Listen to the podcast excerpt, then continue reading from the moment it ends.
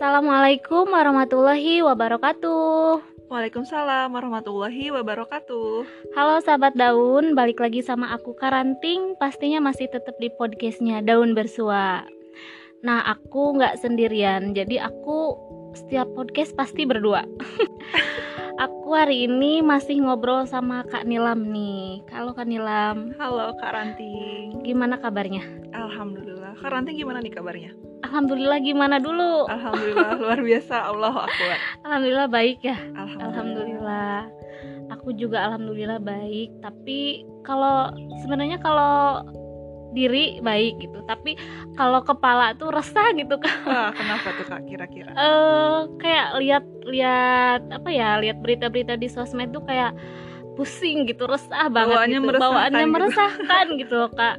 Karena kan tiap lihat IG gitu, lihat YouTube pasti eh, beritanya tentang eh yang itu loh kak tentang jalan raya yang di Jakarta di Menteng itu mau diganti loh namanya tahu Oh gak ya? kakak Hmm, pernah dengar sih cuman aku gak me- apa meneliti lebih dalam Iya. gitu emang. kalau kalau aku sih sampai kepoin gitu ya kak di IG di YouTube oh ternyata emang eh, bener gitu ya bah dijadikan nama di Turki gitu katanya sih ini tuh bentuk suatu kerjasama gitu loh antar dua negara eh, antar negara Indonesia dan Turki gitu. Sehingga eh, saat ini tuh lagi diperbincangkan loh kak gitu bahwa Indonesia ini di bagian di jalan di Jakarta Menteng mau diganti tuh namanya kak. Jadi Mustafa Kemal Atatürk. Oh ya?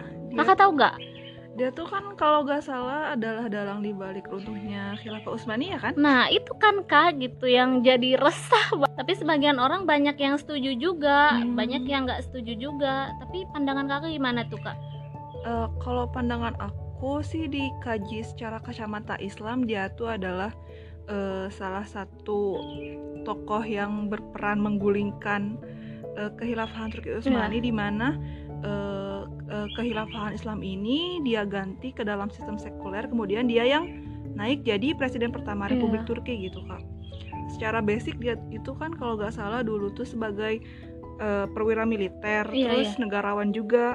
Nah setelah itu sejarahnya nih sejarahnya Hmm. ya setelah itu eh, ketika eh, kehilafahan Utsmani eh, berjalan dia itu termasuk tokoh yang membenci eh, pemerintah saat itu gitu Iya. kayak yang mana itu adalah pemerintah Turki Utsmani Eh, banyak titik apa ya track yang eh, membuktikan bahwa dia tuh emang sebegitu bencinya terhadap khilafah dan Iya. agama Islam gitu kak banyak banget eh, kalau misalkan bela- apa dari sejarah sih dia itu eh, ada teori konspirasi yang bilang bahwa dia itu adalah seorang Yahudi tapi kan eh, kita taunya dia itu adalah seorang Muslim ya Iya. tapi ada juga yang bilang bahwa dia itu adalah seorang eh, tokoh eh, apa beragama Yahudi tapi eh, berpura-pura menjadi seorang Muslim, gitu Muslim. makanya dia eh, kayak apa ya kayak mepet gitu ya supaya Iya. bisa menggulingkan Iya. kehilafahan atau jadi Apa? berkedok gitu ya berkedok agama berarti ya kak Iya. Soalnya kan eh, apa? Intinya dia adalah eh, tokoh yang sangat membenci Islam gitu, Kak. Bener banget. Lantas aja kak eh, di luaran sana gitu ketika mendengar berita ini banyak orang yang speak up gitu kak bahwa eh, menolak gitu untuk diganti namanya dengan nama Mustafa Kemal Atatürk ini gitu. Nah kira-kira kak eh, kakak tahu gak sejarahnya seperti apa gitu sehingga mungkin aja orang yang setuju atau orang yang gak setuju itu tahu ataupun nggak tahu sejarahnya seperti apa sih gitu.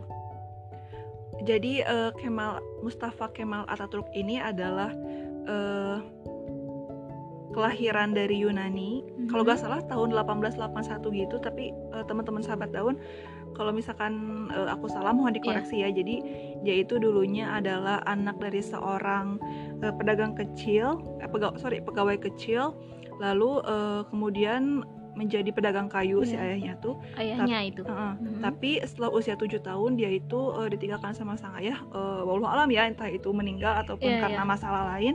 Lalu dia tuh dibesarkan sendiri oleh ibunya. Iya. Eh, nah pas usia 12 tahun itu dia itu udah masuk sekolah militer di mana lokasinya itu lokasi sekolahnya itu adalah di pusat anti Turki kak. Iya. Jadi eh, masyarakat di sana itu sangat amat sangat menentang pemerintahan pada saat itu. Iya. Lalu eh, setelah itu dia lanjut lagi eh, ke sekolah militer yang lebih tinggi mungkinlah Iya, iya. katakanlah seperti itu dan ditempatkan di, Das- di Damaskus kak. Nah Hmm. eh, mungkin karena sejak kecil sudah ditanamkan paham membenci pemerintah Islam, Turki, ya, Turki ya. eh, Tur- si Turki itu. Eh, jadi mungkin ke bawah sampai dewasa Iya, kak. iya. Makanya ketika dia udah eh, usianya dewasa, kemudian dia sudah ditempatkan di Damaskus, dia itu sampai ngebentuk sebuah kelompok kecil rahasia di mana eh, anggotanya itu adalah para perwira juga. Iya. Kemudian eh, dia tuh sengaja mengumpulkan orang-orang yang sama sevisi sama Iya. dia untuk eh, apa ya? eh, kayak menghancurkan Iya. khilafah gitu loh kak. Ambisius ya gitu Mm-mm, orangnya. gitu makanya eh si kelompok ini makanya kalau gak salah namanya tuh Fatan Febriyat apa apa gitu Ya. eh, yang berarti adalah tanah air dan kemerdekaan di mana eh, si kelompok ini tuh adalah kelompok yang eh, penentang aktif kesultanan pada masa itu gitu kak Oh gitu. Jadi emang orangnya dari dulu udah apa ya punya pemikiran ingin ingin jadi penguasa kayaknya ya kak kayak Iya gitu. tapi sayangnya penguasa yang eh, sangat merugikan Islam gitu. salah gitu. penguasa yang salah. Gitu.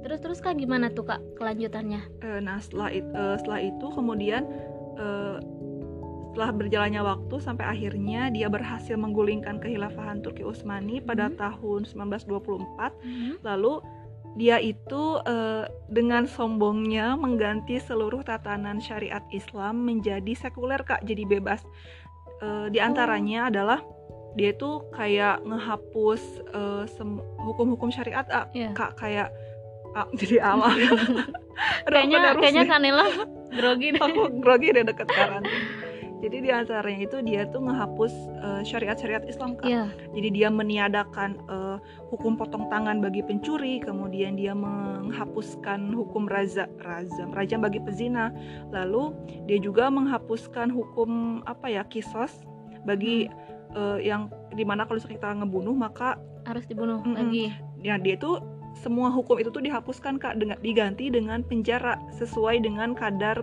beratnya hukum Iya. beratnya kejahatan Kejahatan mer- Mm. yang dilakuin sama mereka. lalu eh, ya, melarang azan Iya. kemudian melarang perempuan muslim untuk menutup aurat kemudian kalaupun dia kalaupun azan itu tuh harus kayak diganti pakai bahasa Turki gitu kak jadi kak jadi dia tuh benci banget sama eh, hal-hal yang berbau Arab gitu. Lalu eh, dari tata bahasa Turki juga Turki juga kan dulunya pakai bahasa Hijaiyah ya. Iya. ternyata itu tuh diganti jadi pakai bahasa Latin. Kemudian dia eh, dia mengganti eh, majelis-majelis ilmu dengan lokalisasi dan diskotik. Lalu dia itu kayak menggalakkan apa miras untuk dikonsumsi di tempat-tempat umum gitu kak. Jadi kayak bener-bener mencerabut hukum-hukum Islam dari eh, jalannya gitu. Makanya sebisa apa dia tuh kayak apa ya melaksanakan propaganda supaya eh, orang-orang Islam ini jauh dari agamanya gitu kak. Ngeri banget ya kak kalau kayak gitu bener-bener ini orang merubah segalanya gitu sampai eh, tata cara kehidupan bermasyarakat dalam Islam gitu sampai eh, pergaulan dalam Islam terus hak asasi manusia yang seharusnya ya gitu. Sebagai seorang muslim itu seperti apa dia ganti dong semua. Sesuai dengan banget. hawa nafsunya iya gitu ya. bener gitu. Dan dia tuh berpengaruh loh Hmm, gitu. Iya ber- sampai bener, Kak. segitunya ya. Pernah eh, aku dengar katanya waktu dia tuh lagi di masa kejayaannya di Ya. puncak kejayaannya dia tuh sampai bilang di hadapan eh, para tentara yang dulunya mantan tentara Ya. khilafah pidato kali ya pidato gitu. iya bener-bener jadi kayak siapa nih sekarang yang lebih berkuasa aku si Mustafa Kamal itu Mhm. atau Tuhan kan masya Allah ya serius kak Iya, terus karena si tentaranya mungkin pada pada waktu itu merasa takut, dia tuh Mhm. menjawab ya paduka, paduka Mustafa Kemal. Gitu. Insya Allah, ngeri banget gak ngeri sih? banget loh kak. Itu hampir sama kayak Fir'aun loh kak gitu. Dengan dia sombongnya kesombongannya dengan cara dia eh, berambisinya gitu itu sih hampir sama dengan Fir'aun gitu Iya. loh kak. Ngeri banget. Tapi eh, yang jadi permasalahan kenapa orang ini bisa dijadikan orang ini mau dijadiin nama jalan loh di Jakarta? Ada apa gitu? Kenapa gitu? Kenapa loh kak kira-kira? Allah alam ya, tapi uh, secara itu sih aku uh, aku sama Kak Ranti mungkin tidak uh, menolak dengan adanya uh, penggunaan, penggunaan nama jalan dengan nama tokoh yang mungkin iya. hanya saja menyayangkan kenapa harus nama itu yang diusulkan gitu nggak mungkin kan orang yang mengusulkan tidak membaca sejarah atau Benar. ada apa nih kira-kira udang di balik ada something ya? gitu ya padahal kan e, kalau bisa kita lihat banyak loh tokoh-tokoh Turki yang emang benar-benar berpengaruh gitu ya kak di Turki bahkan di dalam Islam hmm. sendiri hmm. gitu ya ada kak Muhammad Al dia juga orang yang ah, banyak banget ya sepak terjang dia yang mencoreng-moreng syariah Islam gitu. ya tapi kalau misalkan kita lihat mungkin dia tuh berprestasi ya gitu tapi berprestasinya uh, dalam menghancurkan uh, khilafah ya dalam menghancurkan uh, tatanan kehidupan yang diatur dengan kehilafahan gitu bahkan aku tuh sempat dengar kak katanya nama Kemal ini adalah pemberian dari gurunya kalau gak salah hmm. karena dia tuh saking pinternya gitu kak yeah. tapi masya allah ya ketika ilmu tidak ilmu yang harusnya berperan sebagai cahaya tetapi tidak dilandaskan kepada keimanan malah menjadi uh, suatu kerugian bagi orang lain gitu kak Benar. malah jadi bumerang bagi yeah, dirinya yeah. sendiri mungkin ya secara gak sadar gitu bahwa ya memang harus ada Allah gitu yeah. dalam setiap apa-apa gitu karena sehebat apa pun kita, sekeren apa pun kita gitu ya, mau kita jadi orang yang paling pintar ya kak di dunia gitu. Kalau langkah kita salah, jauh dari Allah, nggak menjadikan iman sebagai fondasi hidup kita, ya seperti itu jadinya kak. Terus nih kayak yang lebih mengerikan lagi, hmm. insya Allah gitu ya Allah tuh uh, sudah menunjukkan gitu bahwa di dunia aja orang-orang yang menentang khilafah itu kan sudah diperlihatkan lagi ya hukuman-hukuman iya. kayak apa ya apa sih uang muka deh iya. gitu ya uh, dalam uh, malahan ada nih bukunya namanya tuh Almanar Almanaratul Mafuda di situ buku uh, karangan dari Dr. Abdullah Azam uh, yang saat itu jadi dokternya uh, Mustafa Kemal gitu ya. Mm -hmm. Ternyata uh, pada tahun sekitar 1938 Masehi uh, Mustafa Kemal itu tuh terkena penyakit Kak. Dia tuh uh, pertamanya sakit kulit, kemudian hmm. uh, bertambah lagi penyakitnya jadi malaria, ditambah lagi dengan liver, kemudian uh, diborong gitu loh Masya Allah itu juga penyakitnya ya. penyakit ditambah juga kak penyakit kelamin dia tuh makanya uh, dalam buku itu si dokternya sampai menyebutkan bahwa prosesi kematian Mustafa Kemal yang sangat-sangat mengerikan gitu ya kak di mana dia tuh bilang uh, si dokternya nih hmm. bilang bahwa ketika Mustafa Kemal menjelang uh, ajalnya itu yeah. uh, ada si ih si perutnya tuh kayak apa ya meng, menggelembung yeah. penuh cairan gitu kak jadi jadi terus buncit gitu kali ya? Mm, terus ingatannya melemah kemudian darah mengalir terus dari hidungnya tanpa henti.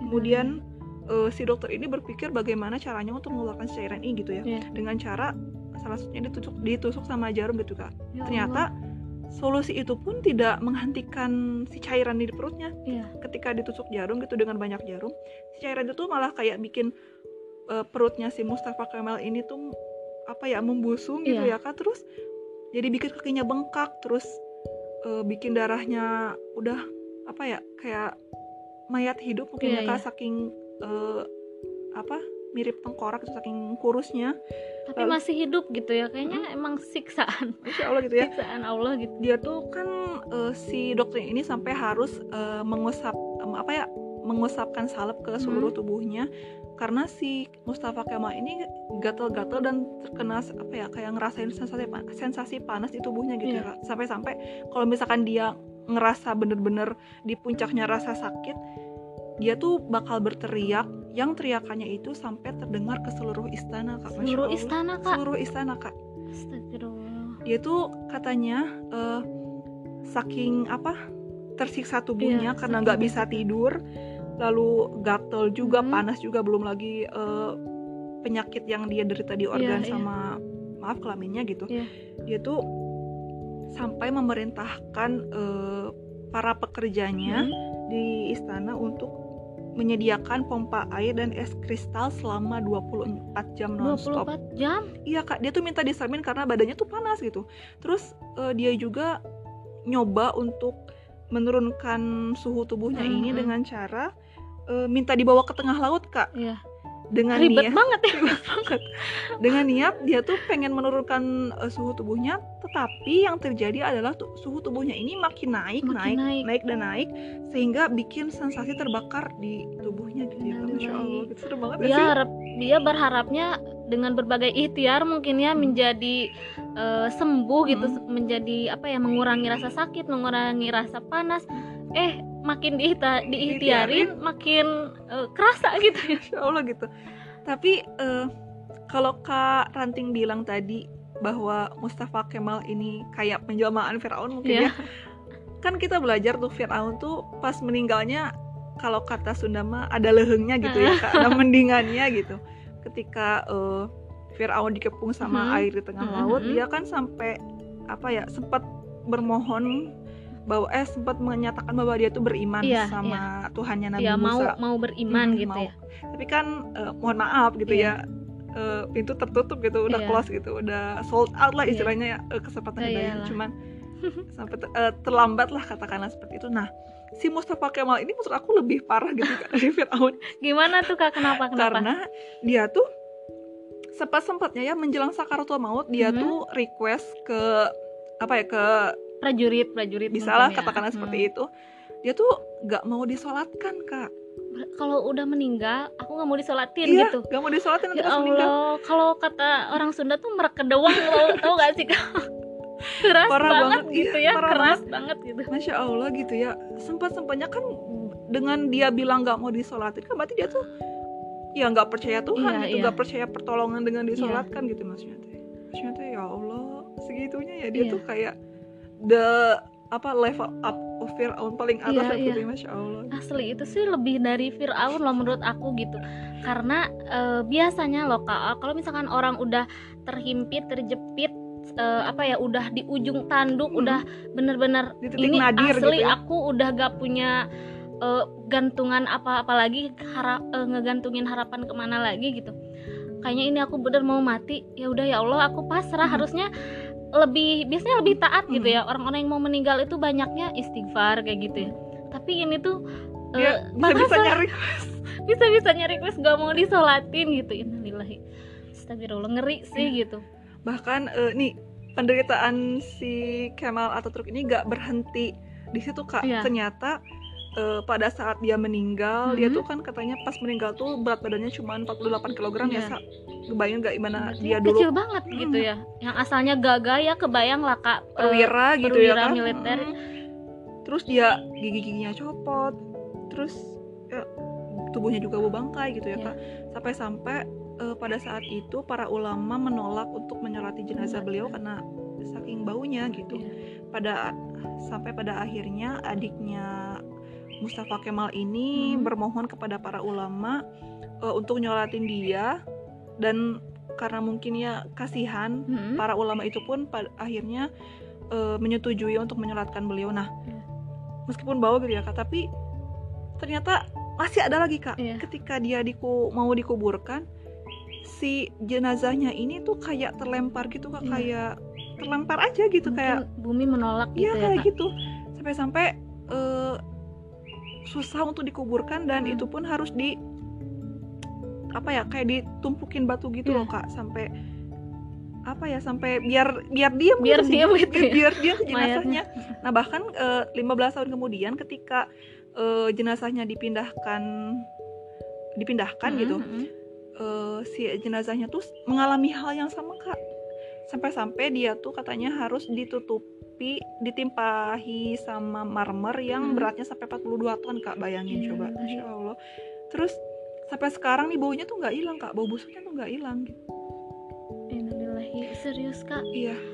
Eh, bahkan Segitunya. pemandu wisata aja di sana katanya kalau misalkan mau berkunjung nih ke Hmm. ke apa makamnya. ke area makamnya si pengunjungnya tuh sampai harus disemprotin parfum dulu kak. Saking baunya. Saking baunya. Dan si pihak Turkinya ini sendiri mereka tuh mengakui bahwa sumber baunya tuh bukan berasal dari uh, septic tank yang Iya, bocor iya. ataupun masalah apa gitu air ya, gitu ya iya. kak emang murni di area pemakaman Pemakamannya. dia doang gitu yang bau gitu. Insya Allah ya Astagfirullahaladzim ngeri sih kak denger sejarah lengkapnya gitu karena kalau yang aku tahu ya udah itu tuh seorang pemimpin yang uh, yang jahat gitu ya yang aku tahu gitu. Tapi ketika Kanilam jelasin sedetail itu gitu sampai ngeri banget ya Allah itu sih sifatnya lebih dari Fir'aun ya gitu. Dari dia kecil dengan dari semenjak kecil uh, pendidikannya gitu sampai dia punya ambisi yang yang beda dengan yang lain gitu sampai yang punya ambisi besar uh, ambisi yang nggak baik gitu ambisi yang bukan untuk apa ya bukan untuk Islam gitu kalau dia kalau memang dia mengaku Islam gitu. Tapi uh, untuk kesejahteraannya dia dan untuk kepuasan dia gitu ya kak. Dia merasa bahwa dia berkuasa dia mampu dan seolah-olah dia tidak secara langsung uh, dia aku ini Tuhan gitu ya. Bahkan lebih baik merasa lebih baik dari iya, Tuhan. bener banget. Terus yang bisa aku ambil pelajaran dari dari sejarah Mustafa Kemal Atatürk ini kita bisa mengambil kesimpulan bahwa Mustafa Kemal diaja bukan hanya karena telah meruntuhkan Utsmani gitu tapi dia juga telah mengubah hukum-hukum Allah di tanah Utsmani gitu dan mengubah semua segala hampir semua ya syariat Islam yang sebelumnya udah diterapkan penuh di tanah Utsmani dia ganti semuanya dengan peraturan dia sendiri gitu. Padahal kan apa yang sudah diterapkan sesuai syariat Islam itu sudah yang paling baik yang terbaik itu dari Allah. Nah satu hal lagi pesan juga untuk sahabat daun semua terutama untuk diri sendiri juga Kak Nilam yang ada di sini ya. Pendidikan seorang anak itu penting sekali untuk kita perhatikan. Kita ataupun kelak anak-anak kita tidak boleh sekolah di sembarangan tempat yang akan merubah ideologi kita. Karena kan kalau yang kita lihat ya Kak, sikapnya Mustafa Kemal ini dari cara pandangnya, pola pikirnya, bahkan kehidupannya yang seperti itu tuh ditentukan dari hasil pendidikan yang dia dapat sejak dini. Dari mulai pendidikan yang diberikan orang tuanya misalnya, terus tempat sekolah yang udah jelas menerapkan ideologi anti Turki. Jadi otomatis itu tuh udah dapat doktrinan sejak dini gitu bahwa dia tuh anti Turki, anti Turki, anti Turki gitu. Dan uh, sebisa mungkin kita sebagai mungkin saat ini sebagai saudara ataupun kelak kita menjadi seorang orang tua ya, kita bisa memberikan pendidikan terbaik, memilih tempat pendidikan terbaik untuk saudara ataupun anak-anak kita pendidikan yang sesuai syariat Islam sehingga uh, anak-anak dan saudara kita ini tumbuh menjadi manusia yang soleh-soleha dan menjadi manusia yang insya Allah selamat di dunia maupun di akhirat. Mengenai jalan, mengenai jalan gitu.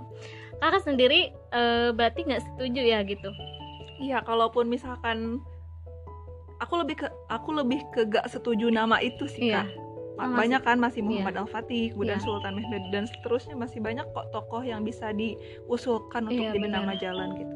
Ya semoga aja uh, pergantian nama uh, jalan ini terrealisasi tapi uh, bukan nama itu yang direalisasikan ya iya, Kak. Betul, betul banget. Betul amin. Banget, amin. Ya kita doain dikit itu aja yang bisa kita sampaikan sahabat daun. Semoga uh, dengan obrolan kita ini gitu, sahabat daun juga bisa melek uh, apa ya oh iya bener gitu ternyata emang bukan sekedar nama itu bukan sekedar nama loh gitu karena itu pun akan berpengaruh ya kak hmm. mungkin aja sekedar nama jalan tapi kita nggak tahu pengaruhnya seperti apa gitu untuk ke depannya. Semoga aku berharap sih kak semoga ini juga jadi kayak uh, ajang untuk kita lebih uh, peduli lagi iya, sama sejarah iya, gitu bener, ya kak. bener jadi kita bisa lebih tahu gitu bisa mengkuak lagi hmm, gitu ya lebih kritis lagi sih kalau misalkan ketika ada satu kejadian kita tuh gak cuman berbicara doang yeah. tetapi kita juga harus mengetahui yeah, yeah. makna atau apa ya pelajaran di balik itu yeah, gitu ya kak nah uh, mungkin itu aja yang bisa kita sampaikan aku karanting pamit. Aku kandilan pamit. Wassalamualaikum warahmatullahi, warahmatullahi wabarakatuh